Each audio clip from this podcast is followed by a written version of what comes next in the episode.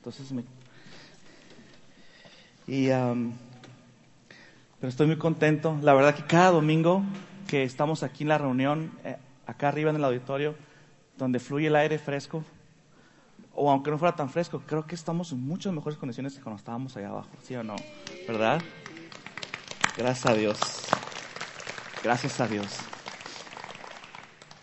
Bienvenido. Hemos estado eh, compartiendo en este, en este mes uh, el tema o la serie de transformando el mercado o fortaleciendo el mercado. Y hemos explicado lo que significa mercado. Hemos aprendido que en esta serie un conjunto de verdades ¿no? que van, nos están llevando a romper el cascarón y colocarnos en una modalidad de conquista. Eh, la primera vez, el primer domingo que hablamos de esto en esta serie, uh, aprendimos que no solo debemos influir, esa es la palabra moderna para disipular, liderar, ¿sí? Influir no solamente en las personas, pero también en las instituciones o en las naciones, para hablar en el sentido más amplio. Y para aquellos que sienten que, se, que les entra así un, una ansiedad de que es demasiado amplio y que se pierde y que va a tener conmigo, con mi casa, eh, pues la nación empieza por lo que está alrededor de ti. Y no solamente hablamos de personas, pero también hablamos de las organizaciones que existen en la ciudad. Hay organizaciones de mercado, empresariales, hay organizaciones académicas como las universidades o las escuelas. Hay muchos tipos de organizaciones. Todas ellas es nuestro llamado a influir en ellas y disipularlas. La segunda verdad que aprendimos el, segundo domingo trata que el corazón, cuando Dios, eh, déjame explicarlo de esta manera, cuando, cuando Dios se acerca a ti, cuando Dios te revela su gracia, su favor, una manera de explicarlo es que va y, toca tu corazón, la parte más central tuya, más elemental, y te acerca a Él, ¿verdad? Dios transforma nuestro corazón. Bueno, si pudiéramos encontrarle un corazón a la nación o a la ciudad, eh, podría ser eh, el mercado. ¿Qué es el mercado? También aprendimos que es todo lo que está allá afuera, ¿no?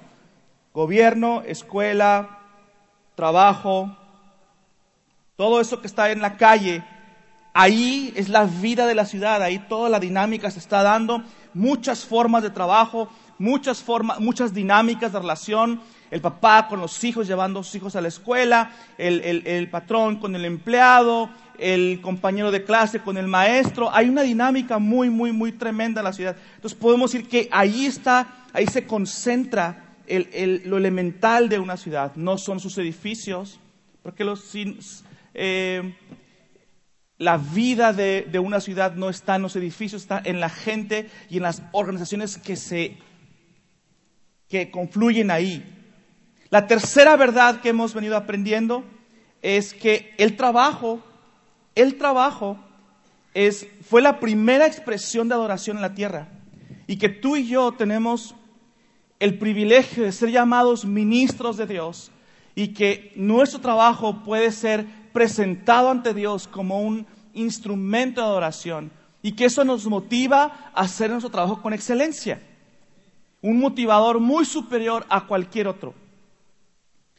Y hoy entramos entonces al cuarto principio que quiero compartir con ustedes y para esto quiero iniciar con, con, con una pregunta. Cuando yo era jovencito, una persona que me discipuló, pastor de jóvenes, me, en un estudio bíblico me llevó a una pregunta y me, y me decía, vamos a estudiar el Salmo, creo que era el Salmo 57, no lo recuerdo muy bien, pero él, me decía, vamos, en este Salmo vamos a ver una pregunta peligrosa. Es peligrosa porque te va a exponer tal como estás. Y en, aquel tiempo era, me acuerdo que el Salmo era eh, donde David le pide a Dios, examíname, oh Dios, y, ve cómo está mi corazón para ver si hay perversidad o cosas de esas, ¿no? Maldad. Eh, era una, una combinación de, confesión y de, y de, exploración interna. Y entonces eh, nos llevaban el estudio y nos decía, ¿te animas a hacer esa pregunta a ver cómo está tu corazón adentro? ¿no? Y bueno, me acuerdo que me impactó mucho el poder explorar. Entonces yo voy a hacer una dinámica y los voy a, si me permiten, los voy a mover un poquito. Eh, y vamos a voltearnos con la fila de atrás, así la 1 con la 2 y la 3 con la 4. Y vamos a preguntarnos una pregunta muy complicada. Vamos, por favor, ayúdenme, ayúdenme.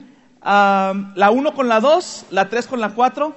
Y van a preguntarse por parejas, por parejas.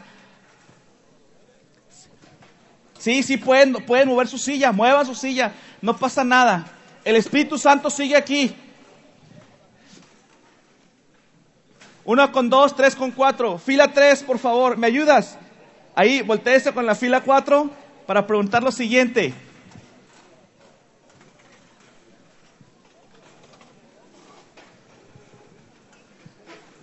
Por parejas, ¿ok?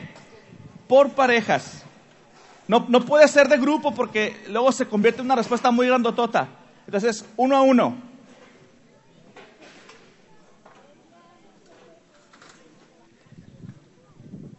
¿Listos? La pregunta es, ¿qué opinas de mí? Oh, chancan, chancan. ¿Qué opinas de mí?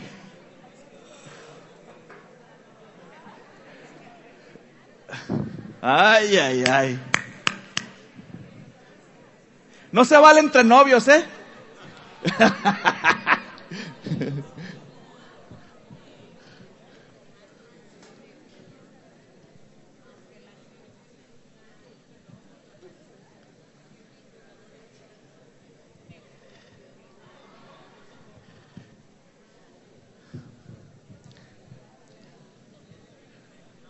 No nomás lo bonito, ¿eh? No, no, no es dinámica de afirmación. ¿No? ¿Qué opinas de mí? Puedes decir, la neta, no te conozco. O, si, si, no le conoces, si no se conocen, por ¿qué impresión te doy? ¿Qué impresión te doy?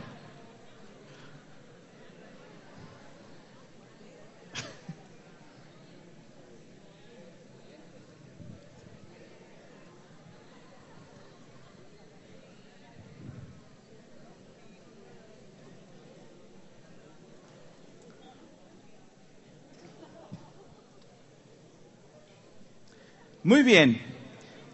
Ok. ¿Podemos hacer una pausa? Algunos decían, no vengo preparado, pero ¿no? ok. Así como están, escúchenme. Escuchen un momentito, por favor. Ah, la gente se atreve a preguntar estas cosas a sus conocidos más allegados, más cercanos, por dos razones principales. No puede haber muchas, pero dos razones principales. Una, porque está en profunda necesidad de validarse, así como que a ver qué opina la demás gente de mí, ¿sí? Y entonces de ahí recibo yo mi dignidad, ¿no? Hay mucha gente que así lo, inconscientemente así lo percibe. Ahora, la otra razón es que estando más o menos sano en tu corazón, sí, que tienes una autoestima en el rango sano, cuando tú haces una pregunta como estas, estás en buena onda queriendo saber qué impresión tiene la gente de ti para tú hacer un ajuste, ¿sabes? De tu, de tu aportación a tu dinámica, de tu gente que te, está a tu alrededor. ¿Sí me explico? Sí. Si estás muy necesitado de que alguien te valide, entonces lo pregunta, estás en constante. Pero cuando estás en rango sano, se vale también preguntar para saber qué onda, para tú ajustar, para poder entregar lo mejor de ti. No para que alguien te apruebe, pero para que tú puedas ser mejor, puedas ser una mejor entrega de tu vida a tu alrededor. ¿Ok? Ahora, gracias por, por seguirme el rollo con esto. Fíjense. Jesús. No, espérenme, espérenme, espérenme. Espérenme, espérenme. Ah, vea a los ojos de la persona con quien platico, uno a uno, ¿eh? No, era dinámica grupal, era pareja, ¿ok? Vean los ojos. Y, les voy a hacer una pregunta todavía más, más retadora, ¿ok? Ok. Es más, no sé si estés obligado a responderla, ¿ok? Estamos en casa, estamos en confianza, ¿sí o no? Ok. Si pudiéramos evaluar, si, se pudiera poner del 0 al 10 una escala de nada Jesús y 10 todo Jesús, ¿en dónde ubicarías? ¿Qué tanto percibes de Jesús en la otra persona? Oh Dios, oh Dios, porque este es un, un golpe de verdad que puede ser injusto, ¿no? No me conoce. Ni sabe cómo me porto. Oh, pero estamos dando una impresión segundo a segundo. Estamos en modalidad prendida o en modalidad apagado.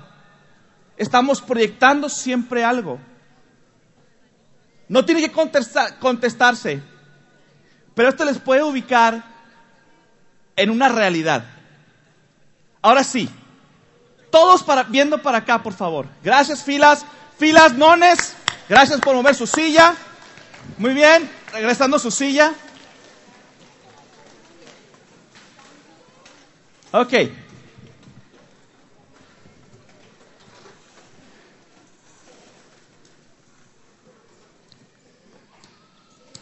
Quiero, quiero avisarles que de ninguna manera eh, es mi interés exponer, ¿verdad? Eh, en público, más bien era, es hacerles ver qué tan, la, la realidad de cómo la gente nos ve. De hecho, dicen por ahí algunos expertos que se dedican a dar capacitaciones que todos tenemos, le llaman una ventana, la ventana de Yohara, y le dicen, todos tenemos algo que nosotros vemos de, nosotros mismos y la gente ve de nosotros. También tenemos, vamos a estos cuatro, estas cuatro áreas, como si fuera una ventana. Todos tenemos algo que nosotros vemos de nosotros y que la gente ve de nosotros. Todos tenemos algo que nosotros vemos de nosotros, pero que la gente no ve de nosotros. Todos tenemos algo que la gente ve de nosotros, pero nosotros no vemos de nosotros. Y todos tenemos cosas que ni nosotros ni la gente ve de nosotros. ¿no? Esas son las, esas son la, famosa ventana de Yohare. Cuatro áreas. Pero fíjense, ¿por qué, voy, ¿por qué voy con toda esta pregunta?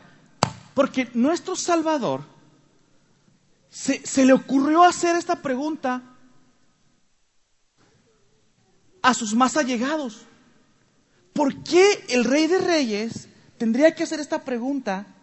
Obviamente él no estaba en necesidad de validación de criaturas, ¿verdad? Siendo Él creador. ¿Me está siguiendo?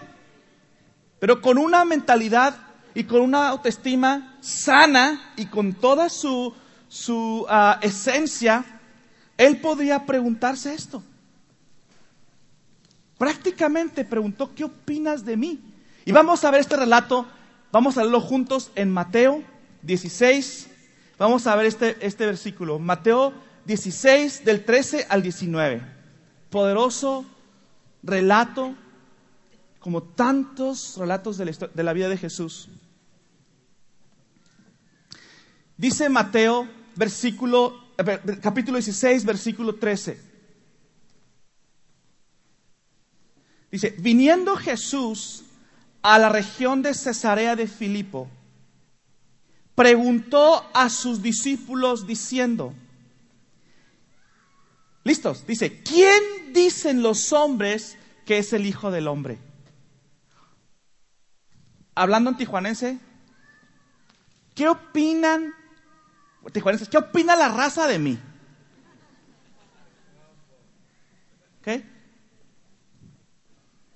¿Quién dice la gente que soy yo? ¿Qué idea están percibiendo las personas de mí?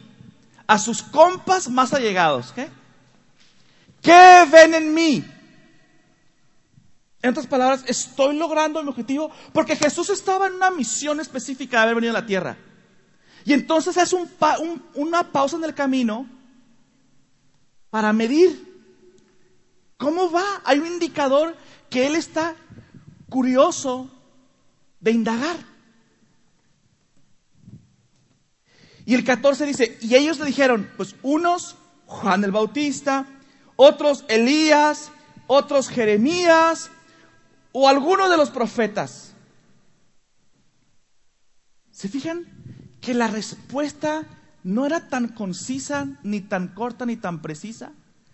Unos aquí, unos allá, unos acullá. Tenía una idea dispersa y vaga, cada quien. Tenía una idea distinta de Jesús.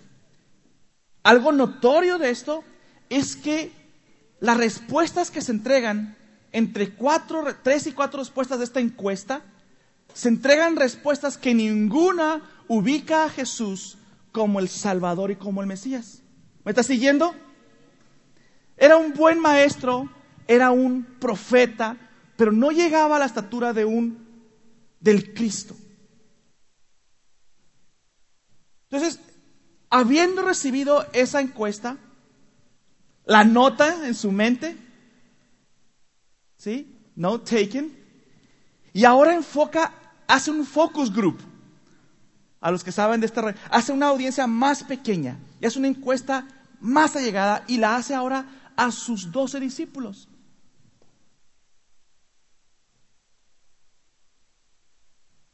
Ya, ya había avanzado un tramo de su ministerio, ya tenía a lo mejor un año o a lo mejor año y medio o dos,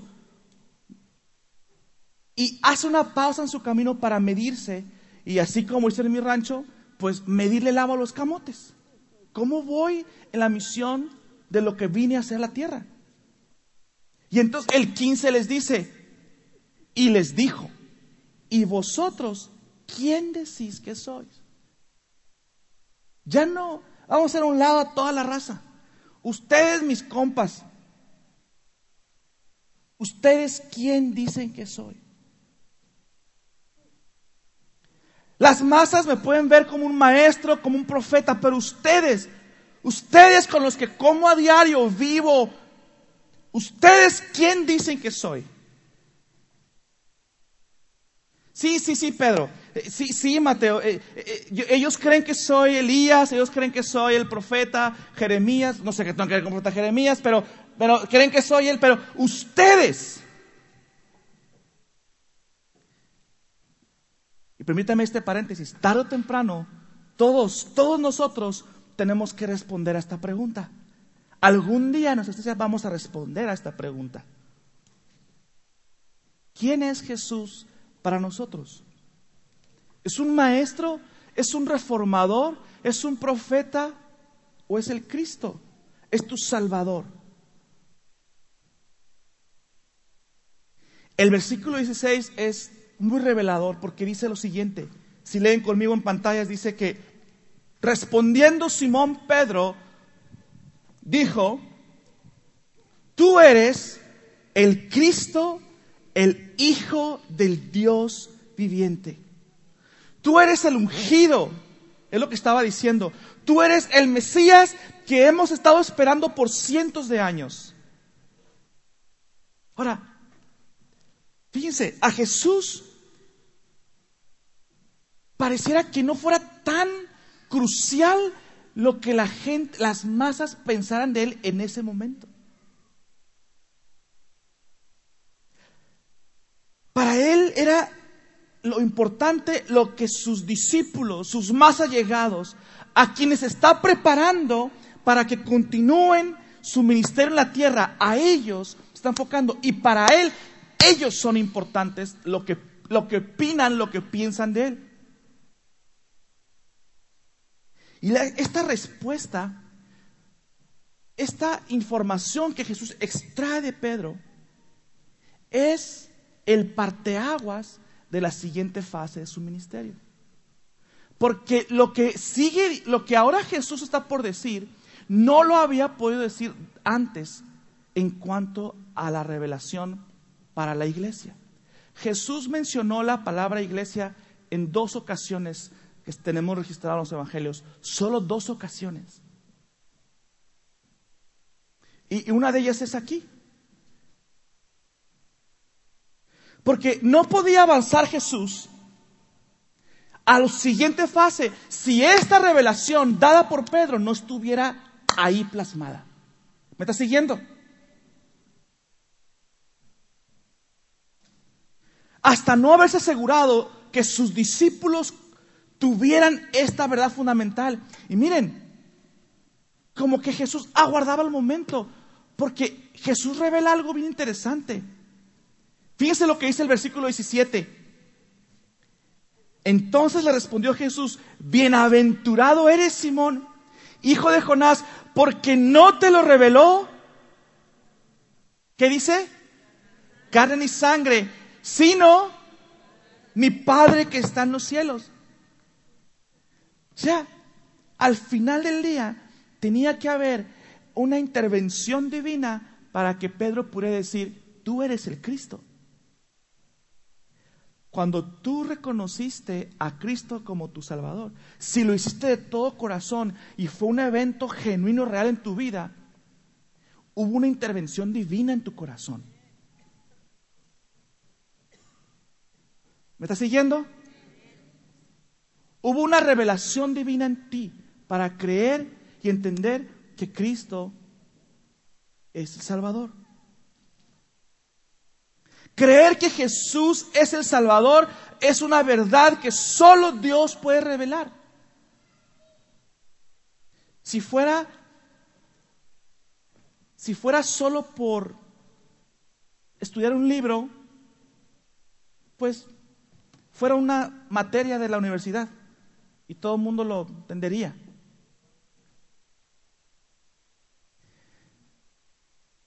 Creer que Jesús es el Salvador entonces es una verdad que solo Dios puede revelar. Y aquí está lo importante de este mensaje. Porque a partir de esta revelación, que Jesús Cristo es el, Hijo de Dios, el enviado de Dios, el Mesías, es entonces que Jesús puede avanzar a la siguiente fase del creyente, en la labor de los creyentes. ¿Y cuál es esa? ¿Cuál es esa? Porque solo hasta ese, hasta ese momento que Jesús pudo ratificar que sus discípulos creían que Él era el Mesías, hasta ese entonces pudo decir lo siguiente. Y miren lo que dice el versículo 18 en la primera parte. Y yo también te digo, ahí está Jesús hablando a Pedro, y yo también te digo que tú eres Pedro y sobre esta roca edificaré mi iglesia. Jesús obtiene una información, ratifica lo que ellos creen ya, lo hace notorio a ellos y entonces Jesús responde con una revelación adicional. Antes no.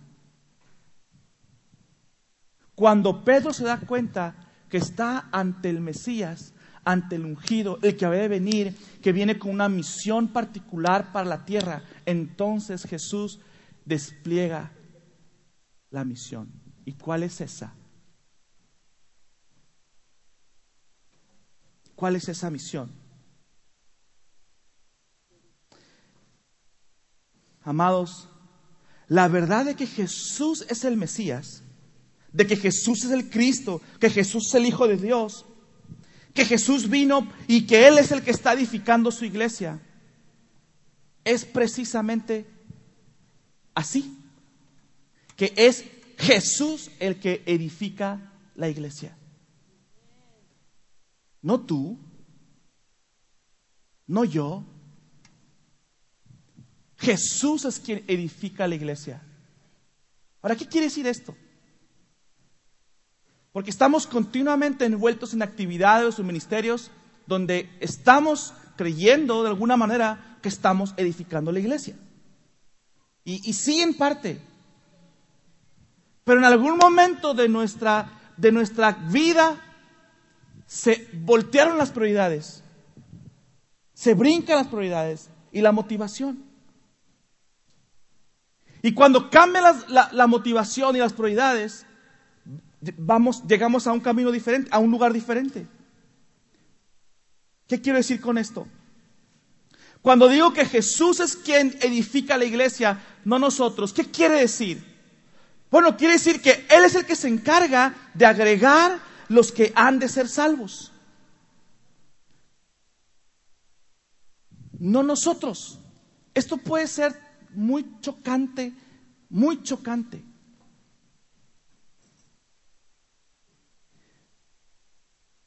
¿Quiere decir entonces, Pastor Carlos, que no debo evangelizar? Al contrario, sí debemos evangelizar, pero trayendo gente a la iglesia con todo respeto y cariño para los que vinieron por primera vez. No, no manifiesta en su totalidad en su máxima expresión lo que Dios quería para la iglesia. Todos somos ministros y todos evangelizamos donde estemos.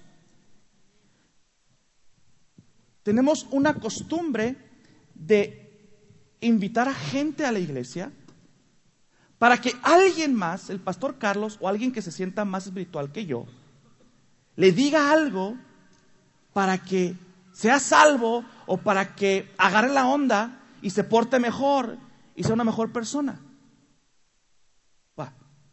Es el modelo en muchas iglesias. Y así lo hemos hecho. Y así hemos avanzado. Lo que yo propongo aquí delante de ustedes es que hay una mejor manera de hacerlo, donde la iglesia será edificada mucho más rápido. ¿Qué tal ¿Qué tal si tú, tú, con tus dones y talentos, donde trabajas, donde estudias y donde vives, tú, ahí en ese lugar, fueras la iglesia? Porque si seguimos más adelante, veremos lo que está Jesús por decir.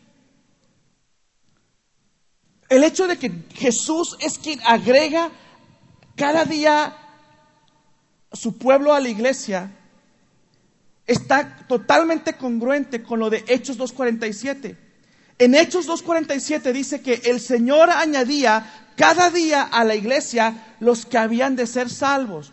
¿Cómo lo hacía? Había mucha gente invitándolos a la... Había mucha gente, muchos cristianos invitando a, un templo. No había ni siquiera templos.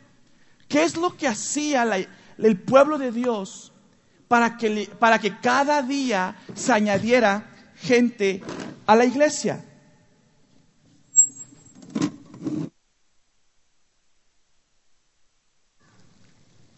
Dice la palabra que la iglesia tenía el favor de todo el pueblo porque le hacían favores a la, a la, ciudad.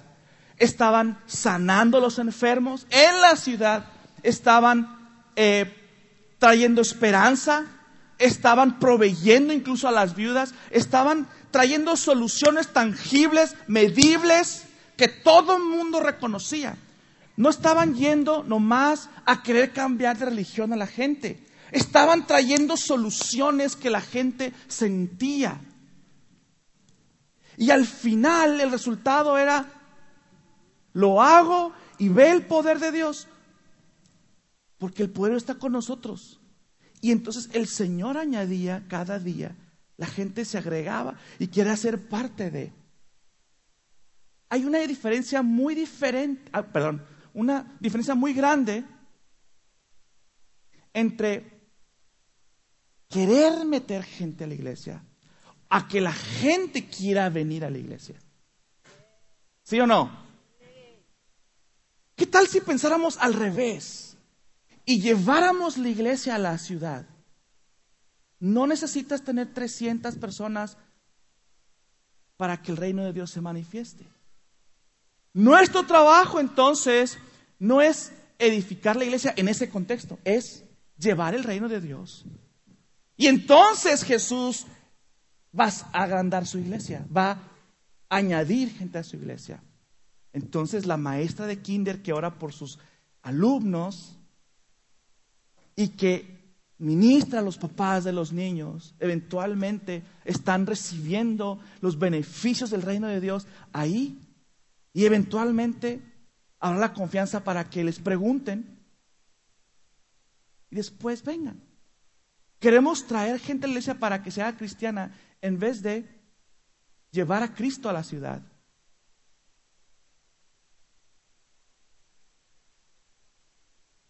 Entonces, a nosotros nos toca evangelizar, sí, nos toca disipular.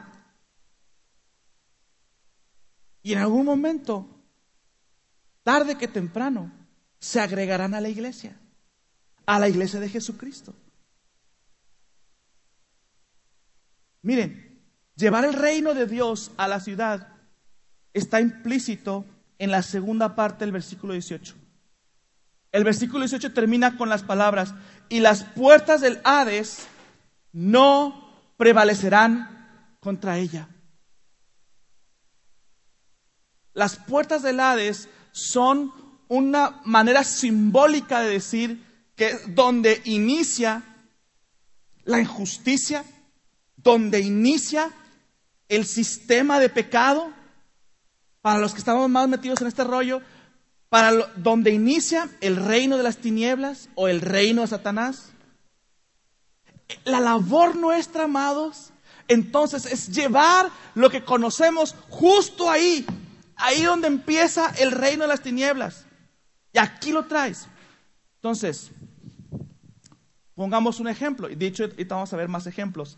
Eh, em, con unos testimonios. Pero si yo tengo yo soy estudiante en un salón y hay un grupito de chavos que hacen bullying, por ejemplo. Mi labor como creyente es traer el reino de Dios justo a ese momento con armas espirituales. ¿Qué hago ahí? ¿Qué hago en esa situación donde hay un grupo dinámica de chamacos que son abusivos? ¿Cómo se le dice así? Abusivo. Acoso escolar, ¿no? Para poner un ejemplo muy práctico. Yo, estudiante creyente, llevo el reino de Dios a ese lugar orando por ellos, con poder y autoridad, declarando que el enemigo sale de, este, de esta área de influencia. ¿Puede tomar tiempo? Sí. Pero ese es el umbral. Ahí tú, eres representas el reino de Dios y ahí se representa una injusticia. Ahí está el choque, ahí está el punto de contacto. Ahí lo tenemos que llevar al reino de Dios. Y entonces, cuando el reino de Dios se manifiesta y vence sobre esa situación, se extiende. Se extiende el reino de Dios. Eso puede llevar a que en una dinámica diferente haya una amistad la gente toma otra actitud, el que acosaba deje de acosar, el que lastimaba deje de lastimar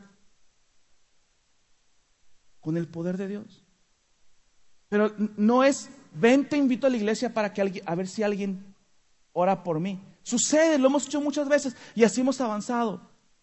Pero lo que hoy propongo, lo que estoy viendo aquí, es que podríamos avanzar mucho más y mucho más rápido y tener mucha mayor influencia en la ciudad si lleváramos el reino de Dios a nuestro lugar donde estamos viviendo.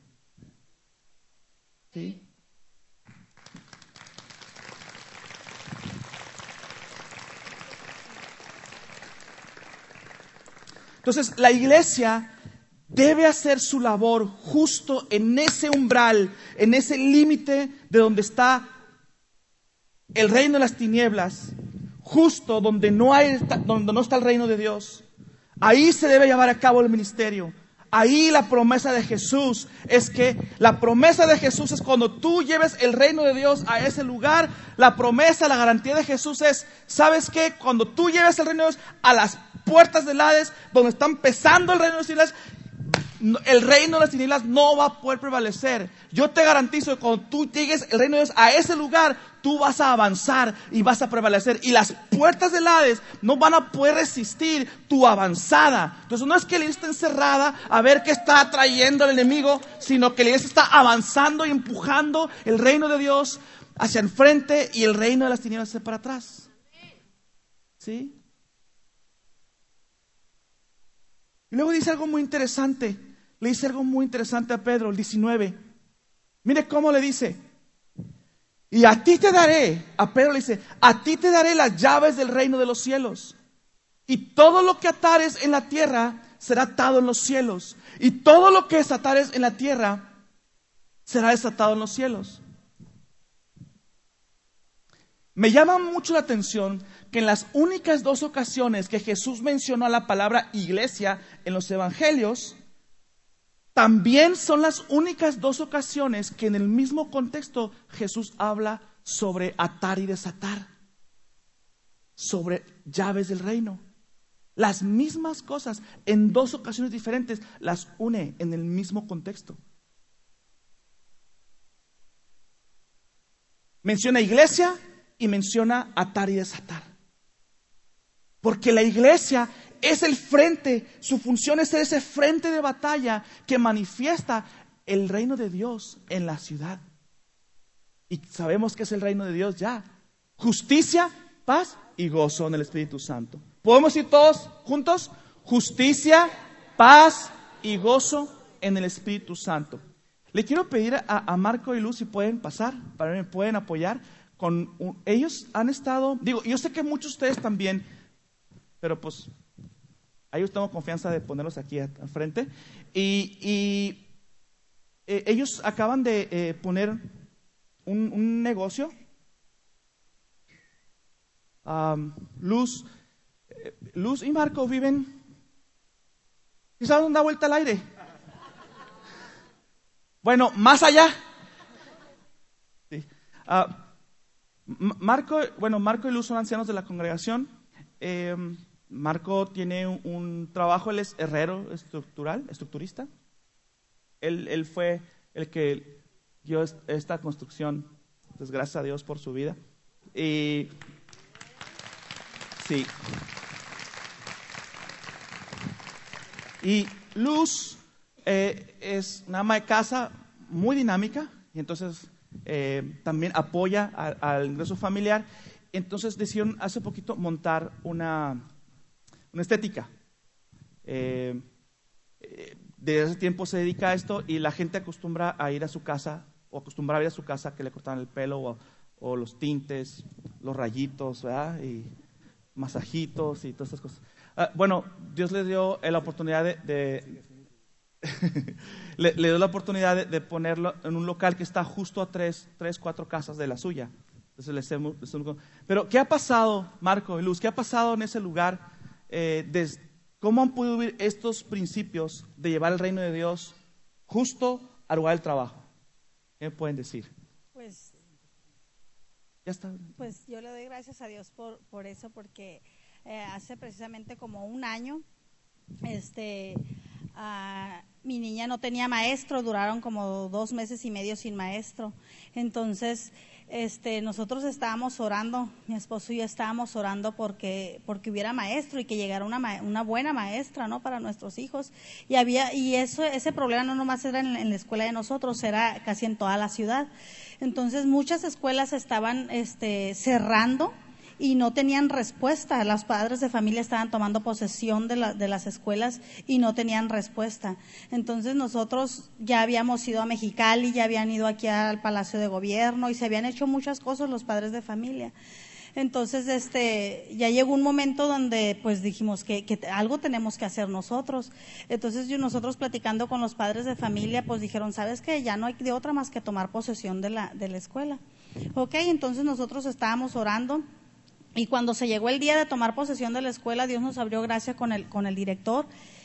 Y, y, sí, el, maestro dijo que estaba bien, que no había ningún problema, más que le avisáramos. Entonces se, se hizo, se tomó posesión de la escuela, pero para eso llegamos temprano los padres de familia que éramos afectados, éramos como 70 familias porque eran dos grupos. Entonces, este, yo cuando llegaron los primeros padres de familia les dije, bueno, le digo, ¿cuántos de ustedes son creyentes en Jesucristo? Y todos me levantaron la mano. Le dije, yo no quiero saber en dónde te congregas, en qué denominación, nada. Le dije, nomás, ¿cuántos creen en Jesucristo?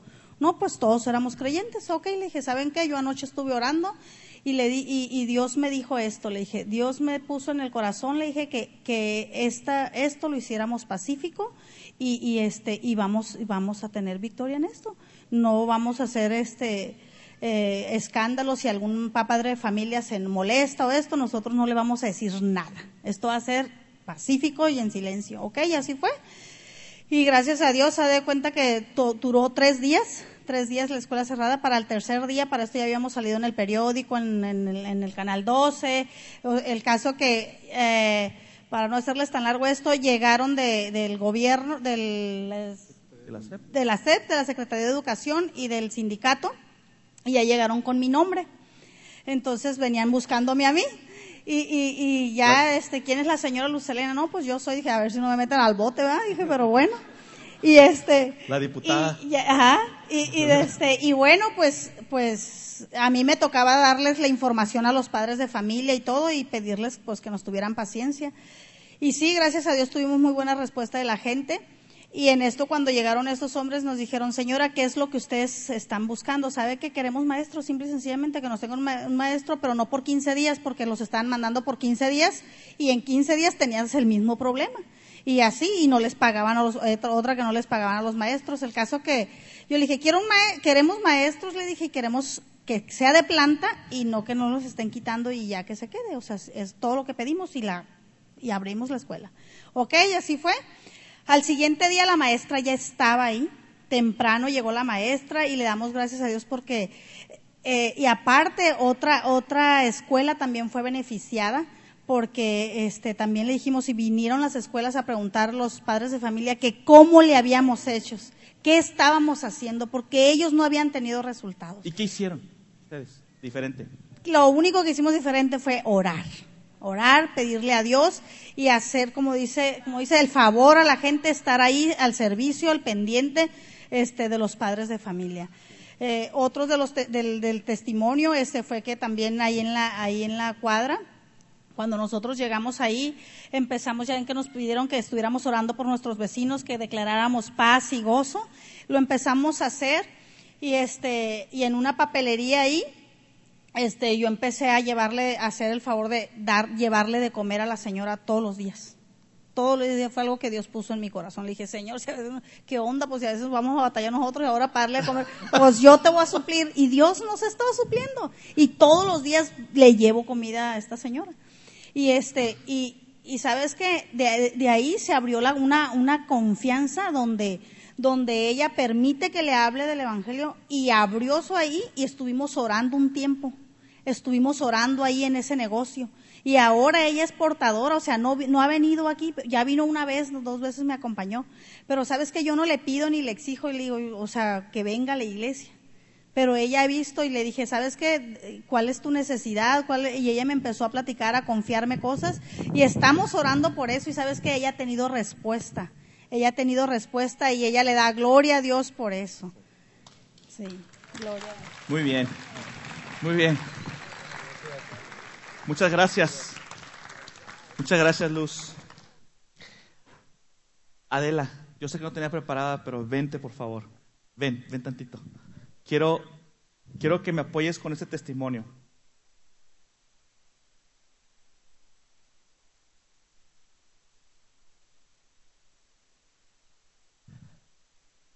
Adela es gerente de planta ella responde a un dueño uh, de una maquiladora. Eh, uh, y hemos ido a orar en muchas ocasiones a, la, a, la, empresa. Ella dirige, no sé, alrededor de unos 50 empleados más o menos. ¿Sí?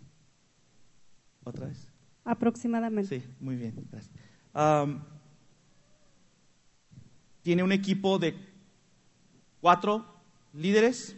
Está el gerente de diseño, el encargado de producción, el de control de calidad y el de almacén. ¿Correcto?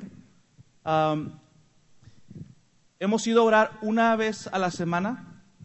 Lo hemos hecho por a lo mejor unos tres meses, un poquito más, no me acuerdo más o menos. Poquito más de seis meses. Poquito más de seis meses, ok. Y en, este tiempo eh, hemos dedicado dentro del horario del, trabajo, eh, porque lo permite la gerente de planta. Eh, orar por 45 minutos. Y lo que hacemos, lo que hemos estado haciendo es orar por Tijuana, orar por los vecinos de la empresa JMK y luego orar por las necesidades de la empresa. Eh, ah, lo hacemos por 5 minutos, 5 o 10 minutos y luego damos, hemos dado un, devocional de un tema que tiene que ver con el trabajo.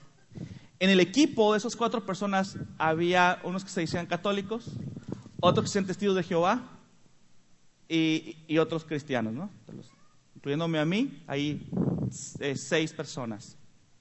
Pero a ella no le importó qué religión dijeran que fueran. Los invitamos a orar. ¿Crees en Dios? Pues sí, sí creo en Dios. Ah, bueno, vente. Y empezamos a orar ese tiempo Ahora todos oran en el nombre de Jesús, ¿sí, Adela? Sí. ¿Todos? Todos. Todos utilizan la oración como una herramienta de día del trabajo diario, al punto de que lo primero que surge cuando hay necesidad es orar al Señor. Se ponen de acuerdo en la sala de juntas, su reunión de oración, que, que un producto no salió, que una ocasión no llega, que no cruza la aduana, ¡pum! Todos ponen a orar. Este año han venido se han duplicado las, las, la producción. ¿Sí? Hace seis meses nos llegó un, proyecto muy grande que este, para JMK, que es una empresa pequeña, era todo un reto. Pero yo siempre le he dicho a mi jefe que nosotros dependemos de Dios y, él ha creído en esa promesa. Eh, en el 2009 Dios nos daba la promesa de Efesios 3, 14 al 21, es una promesa que ahorita nosotros estamos viendo en toda la extensión de la palabra. Y cada que tengo oportunidad yo se lo recuerdo a mi jefe y, él este, me dice, Adela, tú muy buena cabeza, pero esta no, esta. Entonces para mí es un gozo el ahora ver que ah, cuando hay una necesidad mi jefe me habla y me dice, Adela, a orar. Antes nos escondíamos en el almacén a orar y ahora lo podemos hacer libremente en el salón de juntas. Tenemos este, gente enferma y gente que sabe que estamos orando por ella y, nada menos el viernes le compartíamos al pastor porque tenemos un, grupo donde le estamos siempre actualizando. Y hace cinco años una sobrina de una muchacha de ahí eh, estuvo con cáncer. Y la semana pasada que yo regresaba de vacaciones me decían, Adela, este, hay otra vez este, mm, recaída de la niña, pero este, ya le hicieron tres estudios, solo falta uno y, este, pero estamos confiando en Dios. Y, les digo, ¿y qué estamos esperando? Vamos a orar. Y pues salieron más necesidades, ¿verdad? Y en la tarde que salí yo a, recoger a mi hijo, me, me, mandan un mensaje y me dicen, Adela, ¿qué crees? ya nos entregaron el resultado del último análisis y la niña está sana. Y, y algunos de las hermanas de aquí este, han sido parte de ese grupo de oración. Nosotros tenemos por ahí algunos eh, grupos de unos messenger de, de oración y ha sido en el momento, en el momento el subir las necesidades, en el momento creer que Dios es soberano y que es todopoderoso. No hay nada mi jefe luego me decía, yo no creo que Dios tenga que ver en el trabajo, pero cuando las órdenes de trabajo se liberan desde Taiwán, cuando los proveedores desde allá como cosa curiosa sueltan el material, él se queda así. Cuando entro a su oficina le digo, ¿quién qué cree? ¿Qué? Dice, ¿qué me vas a decir? él ya sabe que es para testificarle que Dios es soberano por sobre todas las cosas. Bien, bien. Adela, y ¿cómo, es la, ¿Cómo ha afectado el clima, el ambiente laboral en producción de tus líderes con el, con resto de los colaboradores? El clima espiritual de, de JMK es otro. Sí tenemos diferencias porque las diferencias siempre van a estar, pero ahora sabemos que si estamos en, en un sentir, en un mismo sentir, las cosas van a fluir. esa es la diferencia ahora. Todo ha fluido, todo fluye cuando, cuando ponemos todo en manos de Dios y, dejamos que sea Él el que tome el control y el que lleve las riendas de esa empresa. las cosas fluyen para bien y hemos estado viendo la bendición de Dios en el trabajo, porque es una empresa pequeñita. Yo creo que es la más pequeña de Border, pero es una empresa que tiene 21 años y, y, este, y ha sido Dios el que, el que ha sido fiel y, y, somos una familia, no somos ya trabajo, somos una familia. Ahora tienen un buzón de oración y cualquier empleado puede llevar su petición de oración y ponerla ahí. Saben que sus jefes se van a poner a orar por ellos, cualquiera que sea su necesidad de oración. ¿Y qué está haciendo? Está llevando el reino de Dios al trabajo. Está aprovechando la oportunidad que Dios le da, el privilegio que Dios le da de ser lo que hace y está transformando. Hay gente que está creyendo en Cristo, no se congrega con nosotros, pero eso no es elemental. Lo elemental es que están creyendo en Cristo. Eso es lo que es debido a muerte, ¿sí o no? Eso es lo que es eterno. Están ah, abrazándole el, reino de Dios. Es el quinto año que vamos a celebrar Acción de Gracias este año. Bien. Um, ¿Y qué has sentido en tu corazón sobre las otras empresas de, Border Assembly? Dios nos daba profecía hace como seis años y decía que de ese lugar iba a salir la luz, la verdad para todo ese parque. Y yo le creo al Señor. Ese parque industrial, ellos están en una bodega que, pertenece a un área donde hay muchas bodegas y varias bodegas están dentro de una sola compañía. Entonces, eh, Dios ha estado en su corazón para que de ese lugar brille la luz del Evangelio a todas las demás empresas. ¿Me estás siguiendo? Sí. Border somos dos empresas, 12 plantas, pero ahí en ese parque somos seis y luego llegan las de recursos humanos y me dicen, Adela, te traemos una petición de oración. Entonces, este, el corporativo sabe, este, antes nos escondíamos, ya no, tenemos un testigo de Jehová en oración y él es el que siempre anda atrás de mí. Adela, no hemos orado, ahora en vacaciones, Adela, no hemos orado. Y en cuanto llegué a Adela, no hemos orado. Entonces, este, la verdad es una bendición el, el llevar el reino a donde estamos. No necesitamos traerlos a la iglesia para nada Allá es donde el Señor nos puso y allá es donde tenemos que Usted está llevando el reino de ahí. Resplandecer, a que, que, Dios, que Dios nos use, dejarnos usar por Él. Muchas gracias, Adela. Muchas gracias, José. Josué Gleason, ¿dónde estás? Uno más. Uno más. Josué, eh, bueno, es un empresario aquí en Tijuana. Él tiene una, empresa que, bueno, venden equipo médico y, tiene otras unidades de negocio. Bienvenido, Josué. No, sabía que iba a pasar, ¿eh? no. base. Pero eh, te estoy escribiendo aquí, ni modo, ¿eh? Pero, pero ah, ahí sé, que me atrevo porque hemos trabajado también juntos hemos, lo, hemos hecho en, la empresa. Eh, también ha abierto su sala de juntas y al principio tú y yo, solos tú y yo, orar por Tijuana, orar por tus vecinos de, Gleco, eh, orar por el equipo de Gleco.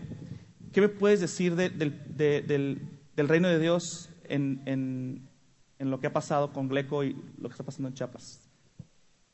Ah, Dios ha estado ministrando mi corazón y revelándome cosas que muchas veces no vemos, que las empresas a veces nos enfocamos en las utilidades, en el resultado. Y Dios me mostraba que, primeramente, que yo era su justicia, a donde Él me mandaba, y pude ver, en, el, en el caso de Chiapas, que un resultado de la pobreza era la injusticia. Y que si Dios me estaba abriendo las puertas allá era porque yo, él quería que yo fuera su justicia. Entonces, a donde llegamos a, trabajar, había mucho abuso de los jefes, de los, jefes de laboratorio, con el personal de la empresa. Nosotros tenemos allá como 30 empleados y esos empleados, por, por llevar la fiesta en paz y trabajar a gusto, no, o sea, técnicamente dejaban que los jefes les pusieran horarios inconvenientes, eh, los trataban, casi casi los banaban por el café y cosas, o sea, abusaban mucho de ellos. Entonces, cuando nosotros entramos, lo primero que, hacemos es defender su posición. ¿Sabes qué? Tú tienes que tratar con dignidad, con respeto, y, y yo como tu jefe quiero que sepas que tienes mi respaldo para que eh, te sientas eh, bien, ¿no? Y, un día tuvimos una reunión, por, obviamente esto causó problemas porque ya no se dejaban abusar, ya defendían su posición. Aquí estoy trabajando, dependo de Gleco, y este, que es la empresa de nosotros, y eh, estamos trabajando bien, estamos trabajando a gusto, y este, entonces ya los, los titulares de, de las instituciones eh, como ya no podían hacer con ellos lo que ellos querían, empezaron a, atacar a la empresa, a, nosotros. Y entonces yo les dije un día, tuvimos una reunión, ustedes díganme qué quieren. ¿Yo quieren agachar la cabeza o seguimos luchando? No, no, pues síganos defendiendo. Y, y seguimos defendiendo. Entonces, una de las personas que estuvo todo el tiempo atacándonos en cuestiones de injusticia eh, la despidieron, se fue. Y cambió el ambiente en, el, en, el, en, los laboratorios y ahora las personas están más a gusto trabajando, ya hay más respeto. Y, y también eh, en cuestión de, de, la otra situación, yo les decía a los, a los mismos compañeros, ¿no? ¿Saben qué? Lo más importante en, la, en la empresa no son las utilidades ni los resultados, son ustedes. Ustedes son importantes y la gente a la que, a la que servimos, que son los derechohabientes, es importante. Porque si nosotros creemos en la justicia de Dios, entonces primero es la gente, los derechohabientes, y eso va a traer como consecuencia, obviamente, los resultados. Pero no es el enfoque principal los resultados, es que cada uno dentro de la organización se le trate con respeto, con dignidad, que todos tengan vida, o sea, yo no le puedo decir a un empleado, oye, ¿sabes qué? Sacrifícate por la empresa. Pues soy dueño de la empresa, es como si le dijera, sacrifícate por mí. Y no es, no, no es respetuoso, ¿no? Entonces... No es digno. No es digno, sí. O sea, hay, debe haber coherencia, ¿no? O sea, si Dios está haciendo justicia en nosotros, nosotros tenemos que hacer justicia con la gente. Déjame, déjame aclarar algo, porque cuando escuchamos la palabra justicia, a veces decimos que soy la justicia de Dios, soy la venganza de Dios. Y no. no. Es, es, es, es traer eh, es compensar donde había una injusticia, es regresar la cosa a su lugar adecuado, ¿no? Exacto, o sea, que a la gente se trate con mucho respeto, ¿no? Y con dignidad. Estás llevando el reino de Dios a una, en, una mente de justicia, en una mente de justicia, de paz, a un lugar donde no te imaginarías que el reino de Dios pudiera funcionar, pero está funcionando y está cambiando el clima laboral. Sí, entonces ahora los mismos compañeros de, trabajo allá en, en Chiapas, este, ya cambiaron su dinámica. Entonces ahora ya se cooperan entre ellos, reparten el trabajo cuando solamente una persona hacía todo, era como la guarcajólica de la empresa. Ahora no, ahora ya se reparte el trabajo entre todos, todos cooperan y todos colaboran. Trabajo en equipo.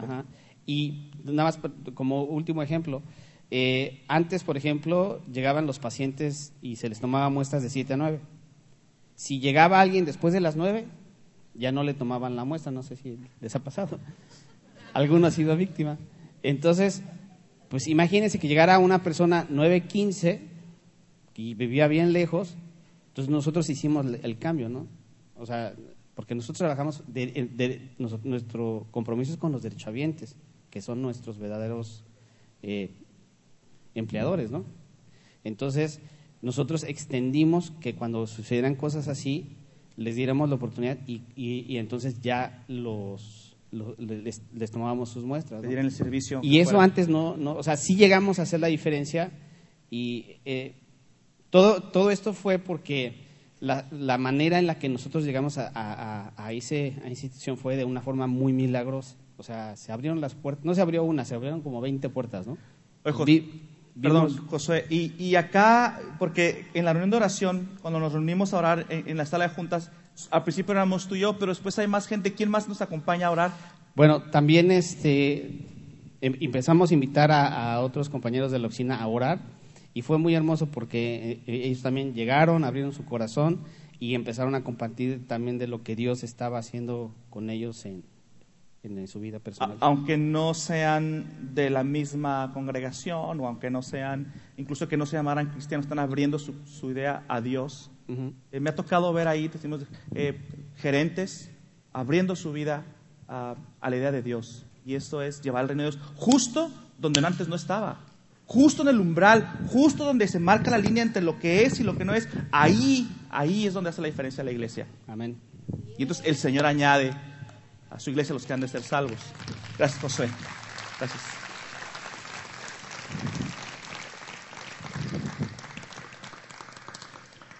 Amados, para concluir, nuestro llamado no es construir la iglesia, es llevar el reino de Dios al límite donde no está. Y entonces Jesús va a edificar su iglesia. Cuando por tu testimonio, el poder que llevas en Cristo Jesús la verdad y la justicia y la paz. A ese lugar, entonces el Señor añade a su iglesia, los que han de ser salvos. ¿Les puedo pedir que nos pongamos de pie, por favor?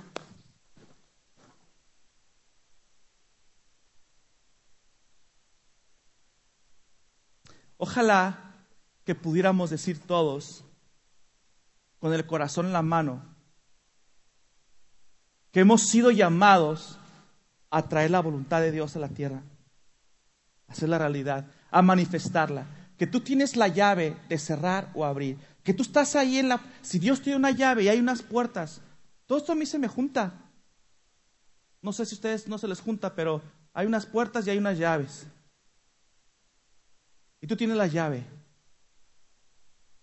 Tú tienes la llave de 8 a 5 para llevar al reino de Dios y abrir las puertas y entrar llevar el reino de Dios a todo lugar. Padre, yo ruego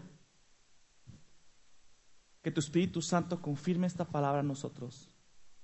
Que tenemos tanta influencia que dar, tan, tanta influencia que dar, que todo lo que hacemos todos los días tiene el poder de abrir o de cerrar, de atar o desatar, de avanzar o de no hacer nada.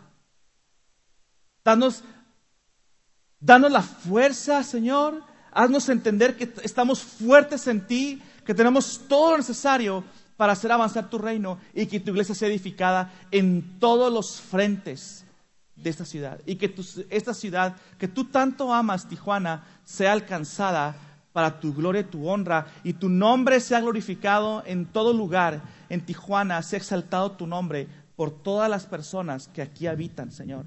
Que aquí todos los tijuanenses reconozcan que tú eres Señor. Señor, yo bendigo a cada uno de mis hermanos con esta fresca idea de que están llevando el reino de Dios a todo lugar, en todos los días. En Cristo Jesús. Amén. Amén. Dios les bendiga. Pueden tomar su lugar por un momentito.